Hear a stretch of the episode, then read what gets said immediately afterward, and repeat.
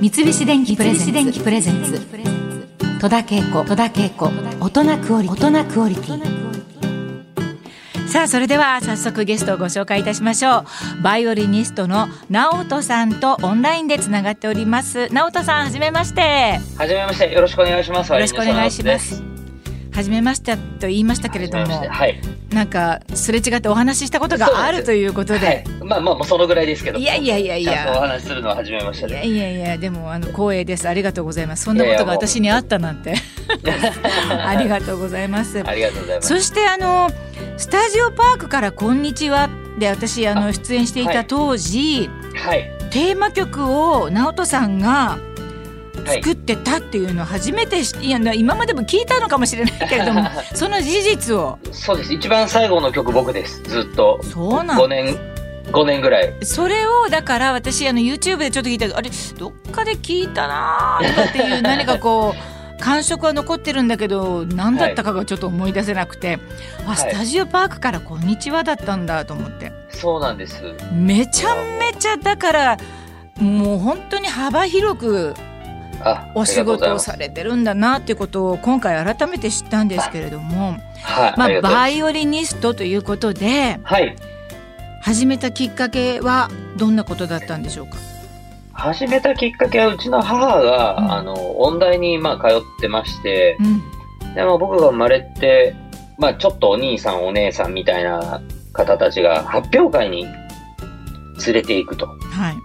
いうことになると、僕以外の方たちがみんなあの、カバン持ってんですよ。うん。バイオリンの入ったケースなんですけど。バイオリンの形をしたもうバイオリンケースですね。はいはいはい、うん、なんですけど、僕的にはあれはもうカバンとしか持ってないので、うん、で、発表会中もずっと寝てたらしいので、はい、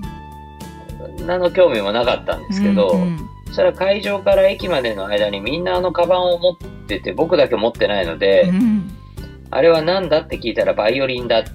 ん、ああ、そうか、うちは貧乏だからそういうものは買ってもらえないのかと思って。って思って聞いて、うん、あの、孫に甘いのがおばあ様で。うんうんうん、そしたら、直人は最近何が欲しいんだと。うん、バイオリンだと。えー、そしたら漏れ漏れなく毎日辛い練習もついてきたそうなんですねそうなんですよねきっかけはファッションです、、うん、ファッションね本当にひょんなことから、はいだからよくわからないままずっとバイオリン3歳からやっちゃってんですよねでもやめなかったんですよねずっとここがポイントで、うん、うちの親うまいことやったなと思うのは周りの子たちはバイオリンはやってないけど、うん、家に帰ったら一生懸命勉強してたりなんか習い事してたり、うん、そういうことしてんだよっていうふうに教えられてたんですよ。うんなるほどああそうかみんな家帰ったら大変だななんて、うんうん、じゃあ僕はバイオリンをやらなきゃいけないんだなって思ったまま、うんうん、うまいことやられましただからうちは。そうですかでもいやだけど続けたってのはやっぱりご本人のね意思がそれなりに何かあったんじゃないかなと思われますけどね。。いや僕はもう完全に親の根性だと思ってますね。そうですか。感謝してます。はい、それは。うんさあそしてあの見事東京芸術大学附属音楽高校に入学されて、はい、えー、さらに芸大附属から東京芸術大学へ進学したというもうこの音楽の道にバーンと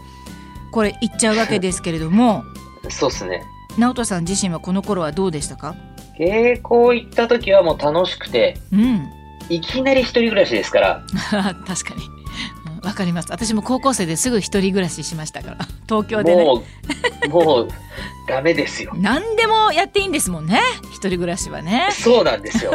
夜ね楽しいですよねさあそしてあのジュリアード音楽院から推薦も受けまあ、あの、はい、高校時代はいろいろバイトとかもねいろいろされながらね、はい、楽しい思いをしてたと思うんですけれども、はい、あの、まあ、ちょっとバイオリンって私あの三谷幸喜さんのミュージカルでね「オケピ」っていうのをやった時に、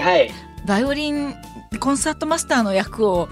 まあ、もう何でしょうかもうやらせていただいたんですけれども、はい、で私子供の時からちょっとピアノはやってたんです。はい。それですぐそこそこいけると思ったんだけれどもはい。なんだこの弦楽器の難しさもうキラキラ星がもうどんどん歪んでいくみたいなすごいですよね、あれね。すごいもう本当に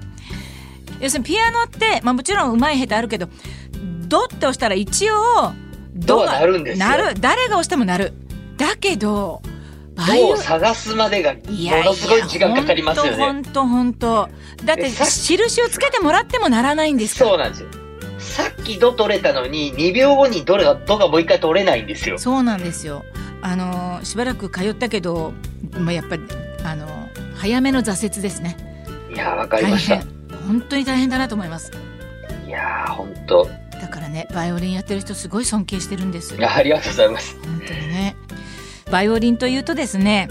はいあの格調高い楽器で胸を張ってバンと弾くみはたいいなはね、いはい。でもう派手に弾いてらっしゃる博士太郎さんとかもテレビとかすごい派手に弾いてらっしゃる、はい今はあのそういうバイオリニストの人たくさん見ますけれども、直は人さんはちょっと YouTube とかで拝見す ると、まあ、寝っ転がったり、い。はブい。リッジしたり、はい仰向けになって弾いてらっしゃるのあるじゃないですか。はい。まあ、なんかこうパフォーマンスと言いますか、はいはいはいはい。やってやろうって最初からこう組んでるかやいりなえ、が全くです。あの、きっかけら、はう、ん8小節アドリブがあったんですよ、ポルノグラフィティさんのライブはで、い僕の。うんだからものすごい大きなアリーナでライブをやってて、はいサービスモニターっていうのが左右にあるじゃないですか、あ大きりいますモねニターが。画面ねはいうし後ろのう。んうん、で、もう60本もツアーやってると、はい、その、やることがなくなってきてるんで すよ、うんアドリブも。はいうんで、寝っ転がっていこうかなと思って、うん寝っ転がったら、はいステージ高いじゃないですか。はいはい。カメラさんが見失ったんですよね、僕を。あーうんいなくなったと急に。いなくなったと思って、うんで、僕、パッとサービスモニターをこう見たら、うんあれ、映ってねえなと思 って、はいはいやばっと思った時に、うんあと残り2小節しかなかったんですよ。はいでも立ち上がる暇がなかったんで すよ。はい。でそういえば僕、ブリッジ、首を鍛えるので、あの、うアントニーのイオン猪木さんが、あの、手使わないで首ブリッジってありやまってた、すね。うんあるじゃないですか。はい。あれをやってたんですよう。んでも、いやあれしか間に合わない。うん うん。あれしか間に合わないと思って、で、まだ弾いてなきゃいけないから弾いたんですええよ。ええ。そしたら見つけてくれたんですよ。ああのカメラマンさんあが。はいはい。そしたら受けたんですよ。首ブリッジがね。はい。うん音は鳴ってるし、首ブリッジで受けたやっ たら、ギターの進藤くんが はい。次の日からう、ん直樹さん、明日からもうあれでお願いしますって言われた んです。きっかけは進藤くんです、だかあら。そうなんですか。へえもうじゃあそれがもう目玉に なるぐらいの。なそうなっちゃったっていう。へえへえじゃあもうご自分のソロコンサートでもそういうのを取り入れてみたいな。はい、必ずやります。そうだなんかですらね今は、飛んだり跳ねたりするうん。曲もあるんですけど、ええええそれも逆に当たり前なんですけど、どう、えー、みたいな、この綺麗な、あの、バラードの時は飛べないんですよ。そうですよね弓。、弓飛んじゃうから、うんうんなな。なんですけど、そうじゃない激しめの曲の場合は、飛んでも弾けるようなフレーズをイメージして書くんですよ。先に。想定しそてね。そっちありきで作曲始めるんですよ。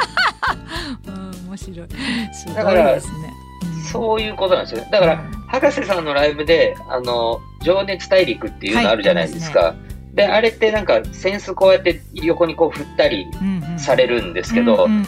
あれ、実は僕が、の方が自分で先の自分のライブやってて、太郎くんが見に来てうん、ああの、これパクっていいっていうかどうぞっつって、あ、そうでしなたんかか。あへのー同じ大阪の先生で6個上の先輩なんですよ。あでー、ちっちゃい子からすごい仲良くて、今でもすごく仲良くさせてもらって、へーだから、うん。だから太郎くんって言っちゃう感じなんですけど、はいはいうんそうなんですね。だから基本的にみんなが楽しくライブをやってくれることの方が僕は大事で、うんうん。三菱電機プレゼンツ三菱電機プレゼンツ戸田恵子戸田恵子大人クオリティ大人クオリティ